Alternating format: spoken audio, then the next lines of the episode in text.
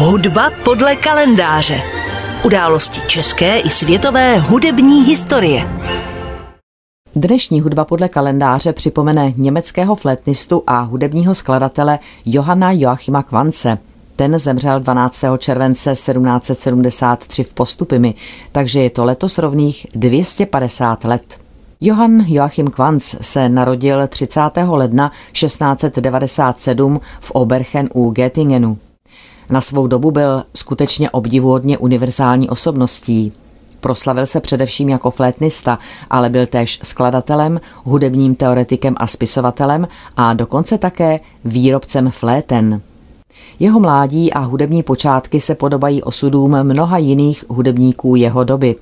Vzdělával se nejprve u svého strýce, střídal různá místa pobytu a působení a učil se na různé hudební nástroje – v roce 1716 krátce pobyl ve Vídni, kde navštěvoval hodiny kontrapunktu u Jana Dismase Zelenky, který byl žákem tamnějšího prosulého dvorního skladatele Johana Josefa Fuxe.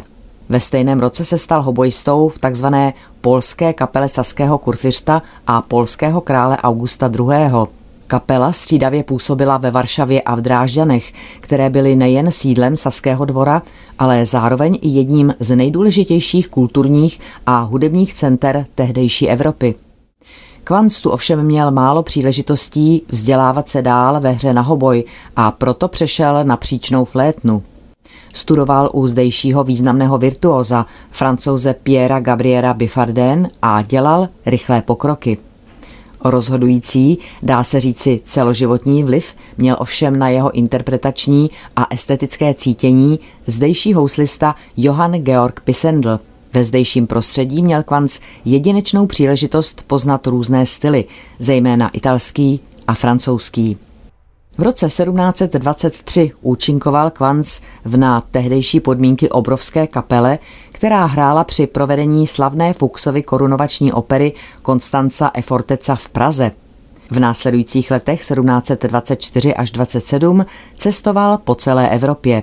Jednalo se o především studijní cestu, která obohatila jeho dosavadní zkušenosti a otevřela cestu k jeho dalšímu osobitému zrání.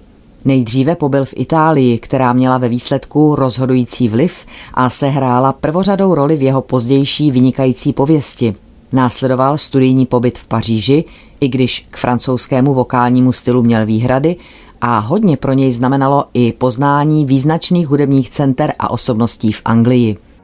Po návratu do Drážďan se Johann Joachim Quanz stal řádným členem dvorní kapely a hned následující rok se dostal ještě s několika dalšími královskými hudebníky do Berlína.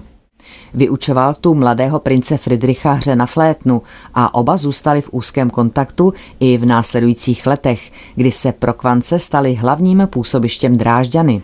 Teprve v roce 1741, poté když se roku 1740 Friedrich stal pruským králem, přesídlil Kvanc do Berlína a oddal se s plným elánem náročné službě u samotného krále.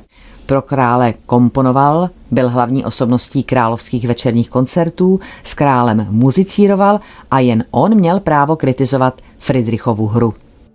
Dílo Johana Joachima Kvance je neobyčejně rozsáhlé, ale celkem žánrově úzké. Psal především převážně skladby pro flétnu, ať už jsou to sonáty, triové sonáty či koncerty.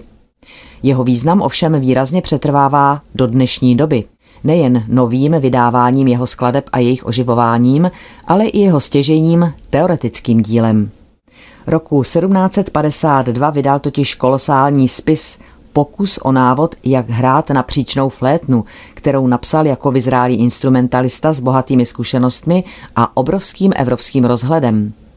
Bylo to dáno samozřejmě tím, že působil v různých kapelách, prošel mnoha rozličnými prostředími a zeměmi, ze svého královského žáka si vychoval náročného objednavatele a byl citlivým a vnímavým pozorovatelem dění kolem sebe. Jeho spis je neobyčejně ceným souhrnem praktických pokynů nejen flétnistům, ale instrumentalistům a zpěvákům a také ceným zdrojem poznání estetiky galantního stylu v hudbě. Kvanc se tu obsáhle vyslovil i k hudební kritice, společenské problematice a řadě dalších témat. Hudba podle kalendáře.